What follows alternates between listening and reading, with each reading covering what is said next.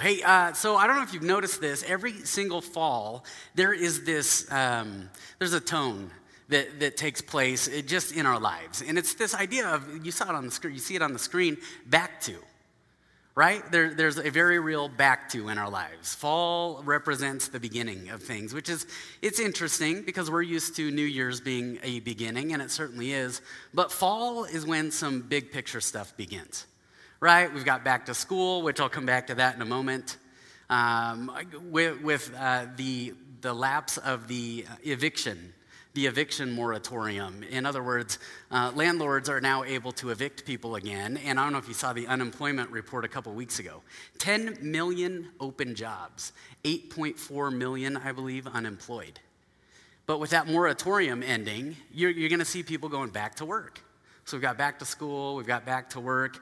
Personally, um, as, as things begin to open up after this pandemic, um, I, I got to be honest, there's something in me that goes, hey, we're back to Netflix. Like I had seen Netflix's entire library. Did you feel like that in the pandemic? I think I memorized every line from every show, and so we got some new programming. That's nice. Back to football, back to crowds at football games. Uh, let me just, okay, I'm just going to tee off here for a minute. You know what made me so mad during the pandemic? It, it was not some, it was some of the big global issues, but you want to know what made me really mad? Is I would watch a football game that I knew the stands were empty and they're trying to make me feel like there's a giant crowd cheering. Did you notice that? I just started yelling at the TV. It was, it was terrible. Anyway, well, I mentioned back to school, and uh, this year in particular, back to school means something a little bit different in our house because we have got a freshman daughter in high school, which you know what that means? What does the fall bring? in high school. Uh, boys, yep, yep, it does do that. Uh, and, and related to that, homecoming. Homecoming. And so, homecoming is becoming the topic of discussion in our house. By the way, I'm telling you all this because she's next door helping in children's ministry right now. So um, I'm just going to apologize later. Anyway, um, yeah, homecoming. And so this, this conversation about homecoming dresses is coming up. And um, you can imagine we've got some kind of different perspectives on, on what her homecoming dress is going to look like. And so, um, to, to get her to think like us, I said, listen, Lainey, mom and I would like to help you buy your homecoming dress. As long as it's one of the following three options, okay? And so here's option number one. Take a look. There we go. Yep, I think it's perfect. I don't think we need to look at any further. Um, that is actually a $1,000 dress at Saks Fifth Avenue. No joke. I'll send you the link if you're interested, okay? If we implement a dress code here at the church, that, that, we're not going there, okay? Um, if she doesn't like that, here's option number two. Right there, all right? It is COVID safe and uh, covers everything, all right? Uh, I am also, if she doesn't like options one or two, um, we've also proposed this solution right here. There we go. That might be my favorite an evening of jousting, okay? So, in fact, let's just do this. Since she is next door, we could decide as a congregation right now how many, how many for Little House on the Prairie dress? Okay? How many for the uh, biohazard suit? And the coat of armor? All right. She is going to be so excited when I tell her after service. Amazing. Uh, well, this is back to, right? You know, even next Sunday, there's, a, there's an actual national, nationally recognized day here in America, and I think this began in the last five, six years. It's National Back to Church Sunday, which strikes me as personally a little odd. I, I hope we don't need a national day, but um, if it serves as a reminder to get people back in church, that's great. But I guess, I guess what comes along with that inside me is I think of this idea of us getting back to, back to school, back to work, back to church, back to whatever in our lives. Uh, the question is not so much what we're getting back to, but how. How are we getting back to? In other words, what posture are we coming back to all the things that we do with? Because if you think back to before the pandemic, isn't, isn't there's some truth to the idea that um, it was a little chaotic. I mean, many people have talked about their calendars and how full they were. And honestly, while nobody wished a pandemic or a COVID or COVID on anybody, it was nice to clear our calendars a little bit, wasn't it? It was nice to breathe. It was nice to sit back. And, and, so, for a few weeks, as we come back to church, as we begin to get back to a routine this fall, whatever it's going to look like, we can all agree it's not going to be back to normal the way we understood normal before. But there's a back to that we're going to go about in our hearts, and we're going to go about it in a certain way. And so, over the next few weeks, I want us to talk about some back tos. But before we even get to some of the specific back tos for us, and some back tos that Jesus actually spoke about that would be healthy for all of us, both individually and as a church, I want us to ask ourselves how am I getting back to? What's going on inside me as I get back to? And this morning, I want to, I want to read from part of a letter um, and it actually, it's a letter that makes up an entire book of the Bible. It's actually one page, and it's, it's the, Paul's letter to a man named Philemon. Okay, now Philemon was a, a man who, in the early church, the, the church um, at, at Coloss, Colossae met at Philemon's house. Okay, Paul had planted this church, and they would meet at Philemon's house. Well, Philemon had actually a slave, and his slave's name was Onesimus okay? I know you got to keep up with all these names. But Philemon had this slave named Onesimus. And Onesimus, you can, you can just imagine for a moment, this church is meeting at the house that he was a slave at every single time they gathered. And for him, as he thought about Christians and as he encountered Christians, I would imagine a very different thought came to him than maybe did for Philemon. And it was work. Okay? Now, can you just stop and pause for a minute? We can, we can relate to this. Christians are work, yes? Some of you are pointing right now. And, and the truth is, somebody could point at you as well, and they could point at me. See, we could look at one another and understand we are all work for somebody. But for, for, for Onesimus, that, those early church gatherings would have meant something very different for him. It meant cleaning to do, and it meant meals to prepare, and it meant errands to run. And on top of it, I imagine he may have been, and I'm, I'm, I'm um, speculating here a little bit, but I, I imagine he would have been in the room and he would have been hearing these Christians talking about freedom and talking about liberty over and over and over. And at some point, we know from Paul's letter, because he references this event that happens, Onesimus got sick of it. And Onesimus had had his fill. And so Onesimus actually stole from Philemon. He stole some money to finance his getaway. And Onesimus ran. And as he ran and he looked around, he finally found uh, some safe haven, or so he thought, in Rome. Rome was this favorite destination for runaway slaves. And then you just sit here and you think, here's God's hand in all of it. For all that Onesimus thought he was running away, guess who Onesimus runs into? Paul. Paul. Paul is imprisoned in Rome. We don't know the circumstances of the meeting. We don't know if Onesimus was thrown in, in jail with him or if they just encountered one another because Paul would just preach while he was in chains. And we don't know if Onesimus heard him through an open window or door and came and sat and listened or what it was. But as they began to converse, you know what Paul got to eventually? Onesimus. You know, you got to go back to. You got to go back. You've got to go back to Philemon, where you were once a slave. You got to get back to.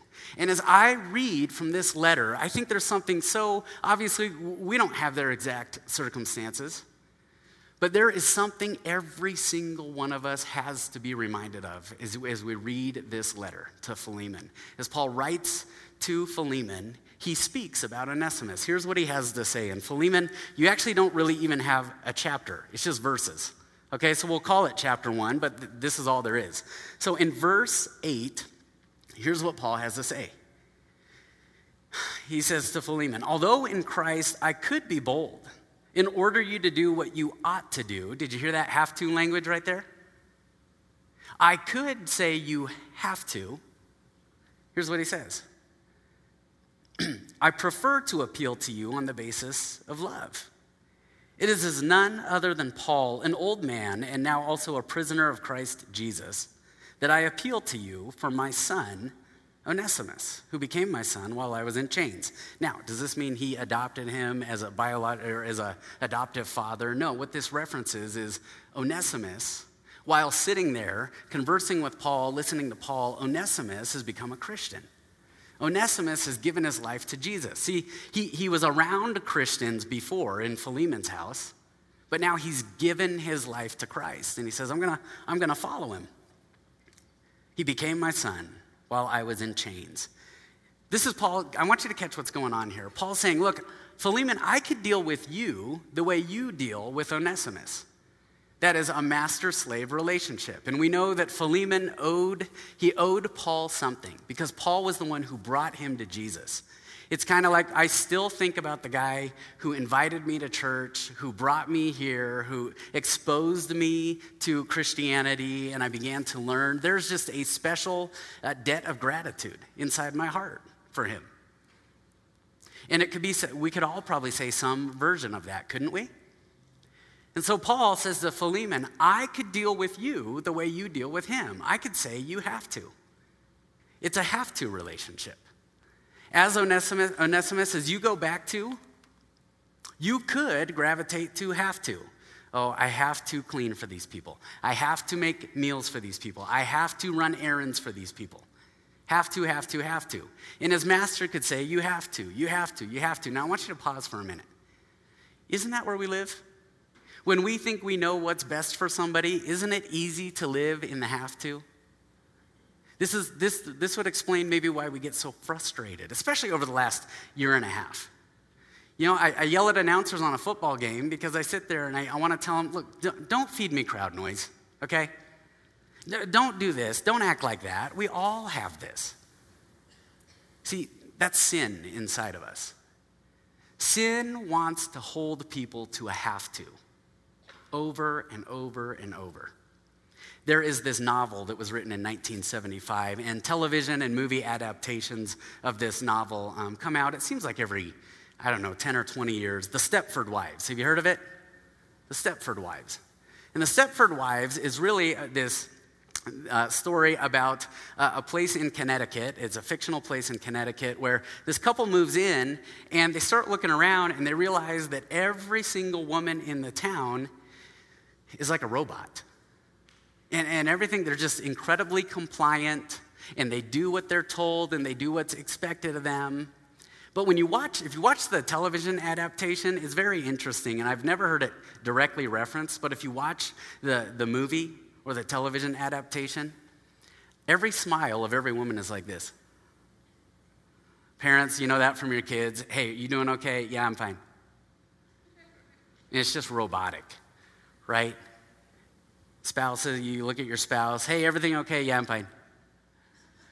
There's, there's like a smiling that can happen without our eyes, you know? And, and that's what it is. There's like no joy in it whatsoever. And as I thought about this, and I'm thinking and chewing on this, just this passage, and thinking about Onesimus, and I'm thinking about Philemon. You know, if Onesimus were to just go back without this letter from Paul, you know what you'd probably have? Just compliance. It would just be a relationship based on have to. Now, I want you to stop and think about something for a minute. Think about the different relationships you've got. You've got a relationship with yourself. How many times do we say to ourselves, I have to? Oh, I have to. I have to go to church. Right? Relationship with God, we think, I have to. I have to make sure the attendance is marked once a week on Sunday. I have to, I have to read my Bible. I have to pray. And you know what we're doing? It's just going through a relationship like this. Uh, try that today. See how it goes everywhere you go, all right? But our relationship with other people as well. You know, we can live in the have to. Now, Paul, you can already, you can already, already tell a, a bit of a hint of where he's going with this. But Paul goes somewhere first. He says, hey, we're going to make a stop here first. And he references the passage of time. Now, I just want you to stop and think for a minute. Where could we get a real life example of the passage of time where there were relationships, that there was a pause in the relationship? Paul's going to reference a pause in the relationship between Philemon and Onesimus. Well, it's the last 18 months, isn't it? I mean, there, there are some churches I was reading about are just going to open their doors this next Sunday. Okay, and that's not to make a comment on that. We, we ended up opening last uh, July, was it? I think it was July. We actually opened in May for a funeral for somebody here in the church. What I'm getting at is that there has been a pause of some kind of time in all of our relationships, especially with one another. And Paul is going to point something out with this passage of time. Here's what he says, verse 11. Formerly, he was useless to you. And this is a play on words because Onesimus's name, the actual meaning of his name was useful. And so Paul's, he's, he's doing a little play on words here. He says, Formerly, the guy whose name was useful was pretty useless to you. But now he has become useful both to you and to me. See, because he now follows Jesus, there is a use for him. And it's not, it's not the slave, master slave relationship and structure that you, that you had with him before, Philemon. Verse, uh, verse 12 I'm sending him, who is my very heart, back to you. I would have liked to keep him with me so that he could take your place in helping me while I'm in chains for the gospel.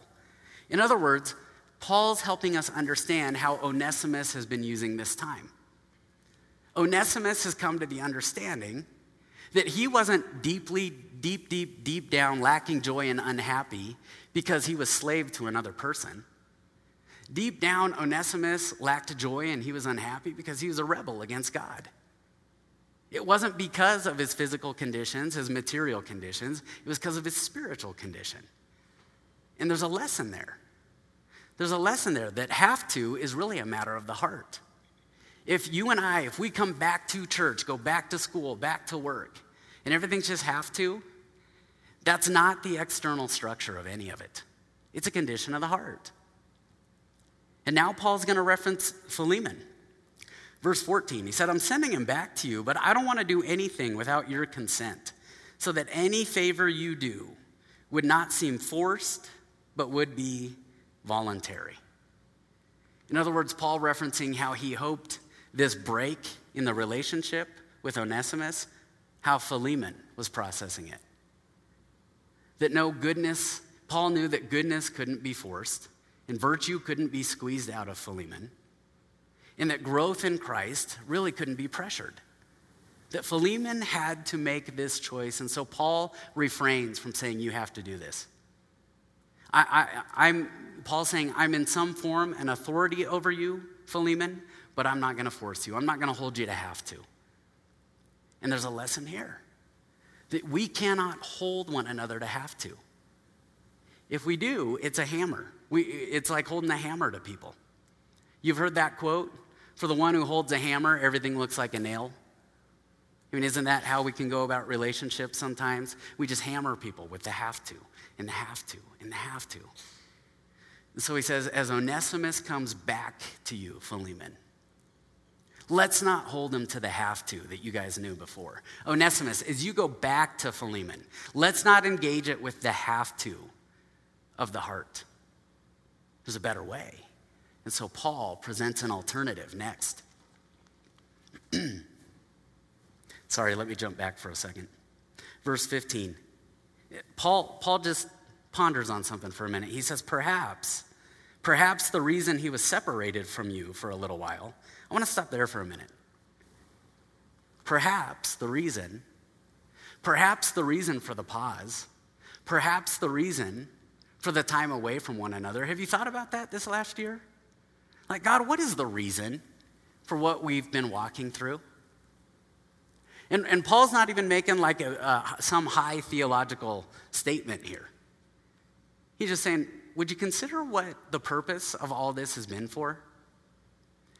You know, uh, some, and, and, and, I can go there myself, we can jump onto conspiracy theories, right?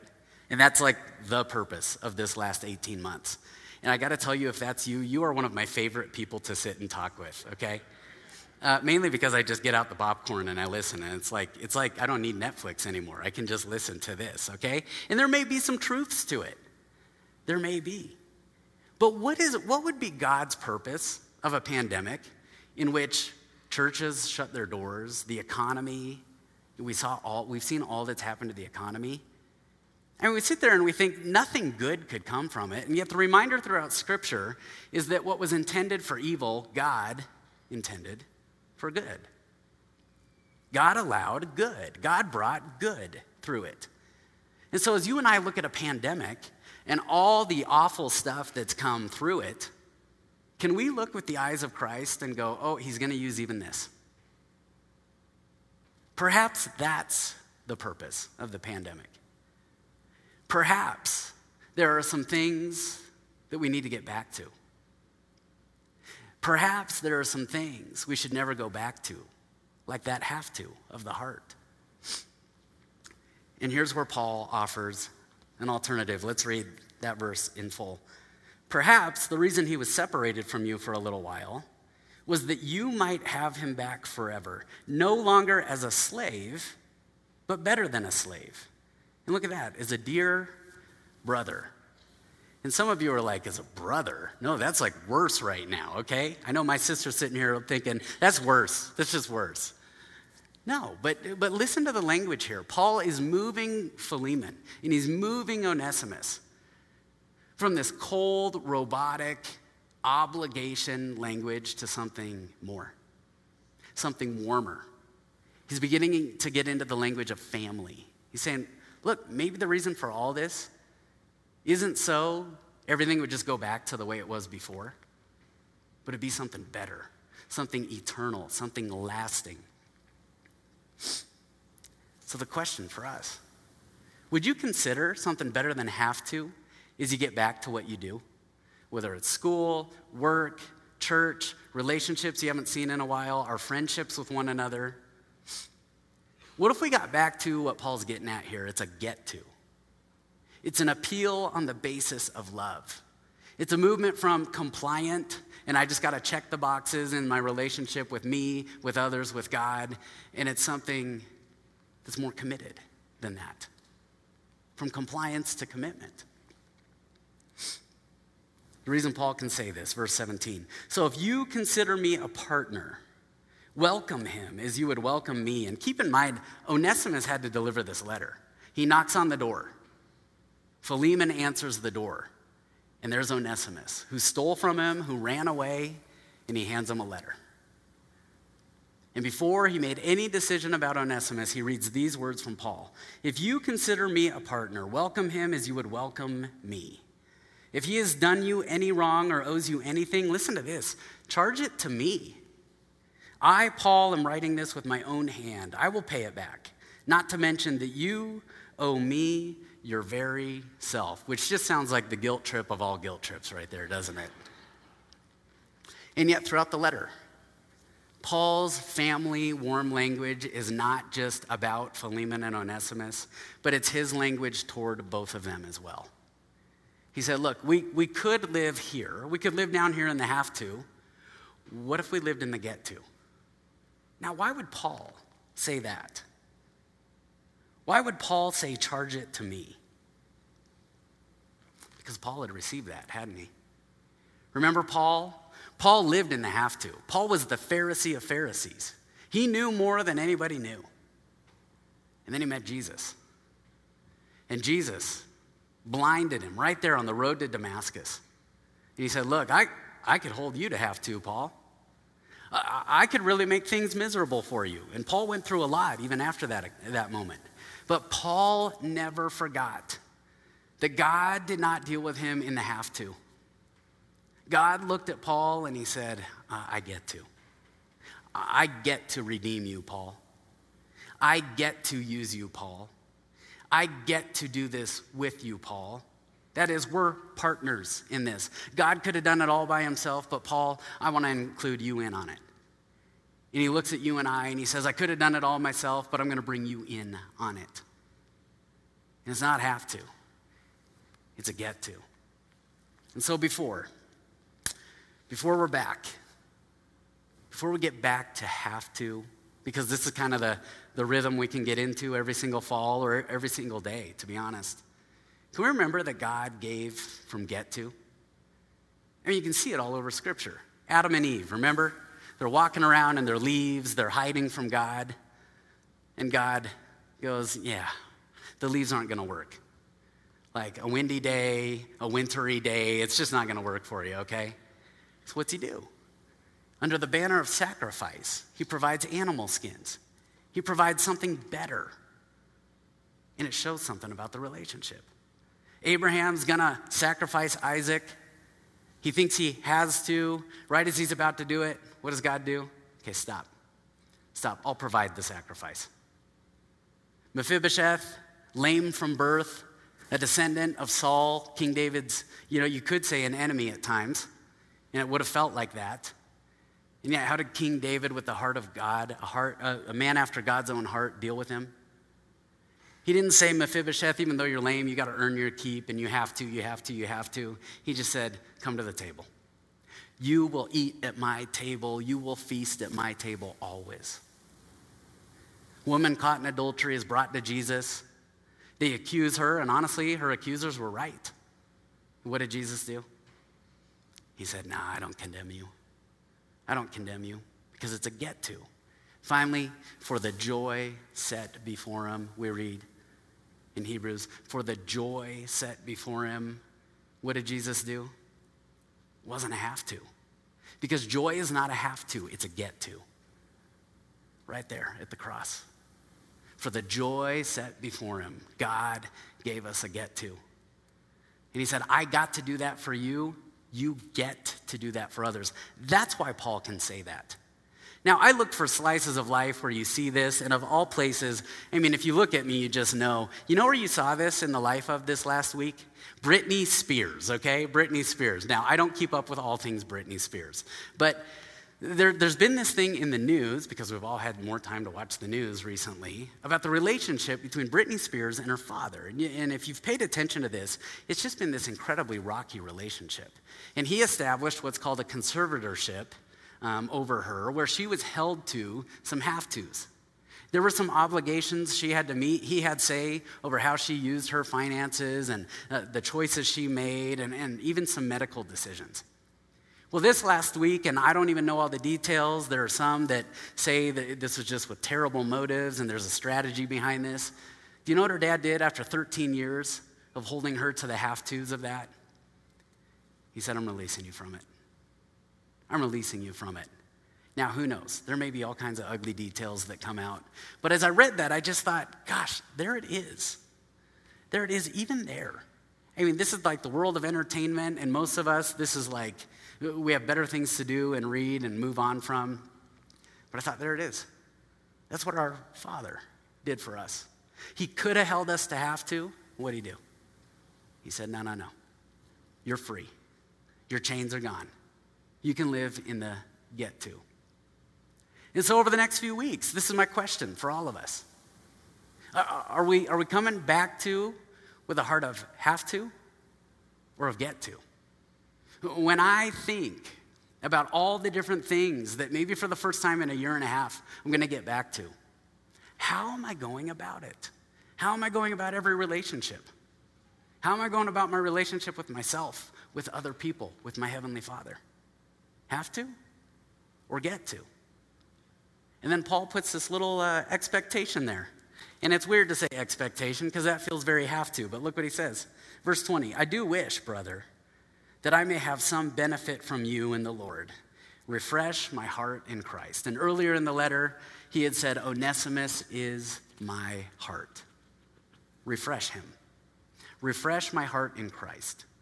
As I, as I watch how you engage with him, refresh my heart. Confident of, the, of your obedience, verse 21, I write to you knowing that you will do even more than I ask. And so, as we sit here this morning, you know, some of us, the application is, is like Paul. It's what Paul's saying. You can, as you read this this week, I want you to go through and I just want you to count all the cold, robotic words that Paul says he could hold Philemon to. You know, I, I, I could force you, you could be obligated, but Paul moves to much greater language and he uses it much more family language. Maybe for you, it's just how you think about people and how you think about yourself. Do we walk around and we say to ourselves, I have to all the time? Do we say about others, you have to for me to be okay with you? Or can we, can we be warmer than that? and recognize that this is a body. This is, a, as Graham said earlier, it's a family. It's warmer language. For some of us, we may need, may need to hear what Philemon had to hear, right? We walk around, and it would be easy for Philemon in this case to say, You owe me. You owe me. You owe me. And we walk around we keep this mental spreadsheet of, I love spreadsheets, but I, I try not to do this, okay? But, oh, yeah, they owe me, they owe me, they owe me, they owe me. We all do this, right? Paul says, No. Let, let's get outside of owing one another. And Paul took it a step further. He said, You know what? Whatever they owe you, I'll cover it. I'll cover it because Paul understood what reconciliation meant. I'll cover your offenses, I'll cover your shortcomings. If you're new here, um, I just need to tell you this. I'm having some trouble here, sorry. Um, we're going to let you down. We're just going to let you down. And I was waiting to hear a gasp, but I guess there's no gasp this morning. But can we just come back to that for a moment? We're going to let you down. And you're going to let me down. And as a body, as a church, we're just going to let you down. I, I, I, get nervous that the state of the American church is that we look for that perfect, perfect church. And as soon as we found that perfect church, I love what the founding pastor of this place said, George Kirsten. Some of you could probably recite this better than me. If you find the perfect church when you walk in, you just ruined it, okay? So there's your self esteem boost for this week. but we're all gonna let each other down, and we can all point at one another and say, You owe me. Paul says, No, there's something greater than that. Something greater than that owing language. Finally, we all can, we all can use the reminder that Onesimus got. Because every single one of us is an Onesimus to God. We robbed him and we ran away from him. And what did he do? He didn't hold you to have to, he didn't hammer you with have to. He said, No, no, no, I get to. I'll cover it. And so, I, I invite you back over the next few weeks as we talk about some get tos. As the worship team comes back up, I want, to, I want us to just think on this passage this week. Spend some time in this passage.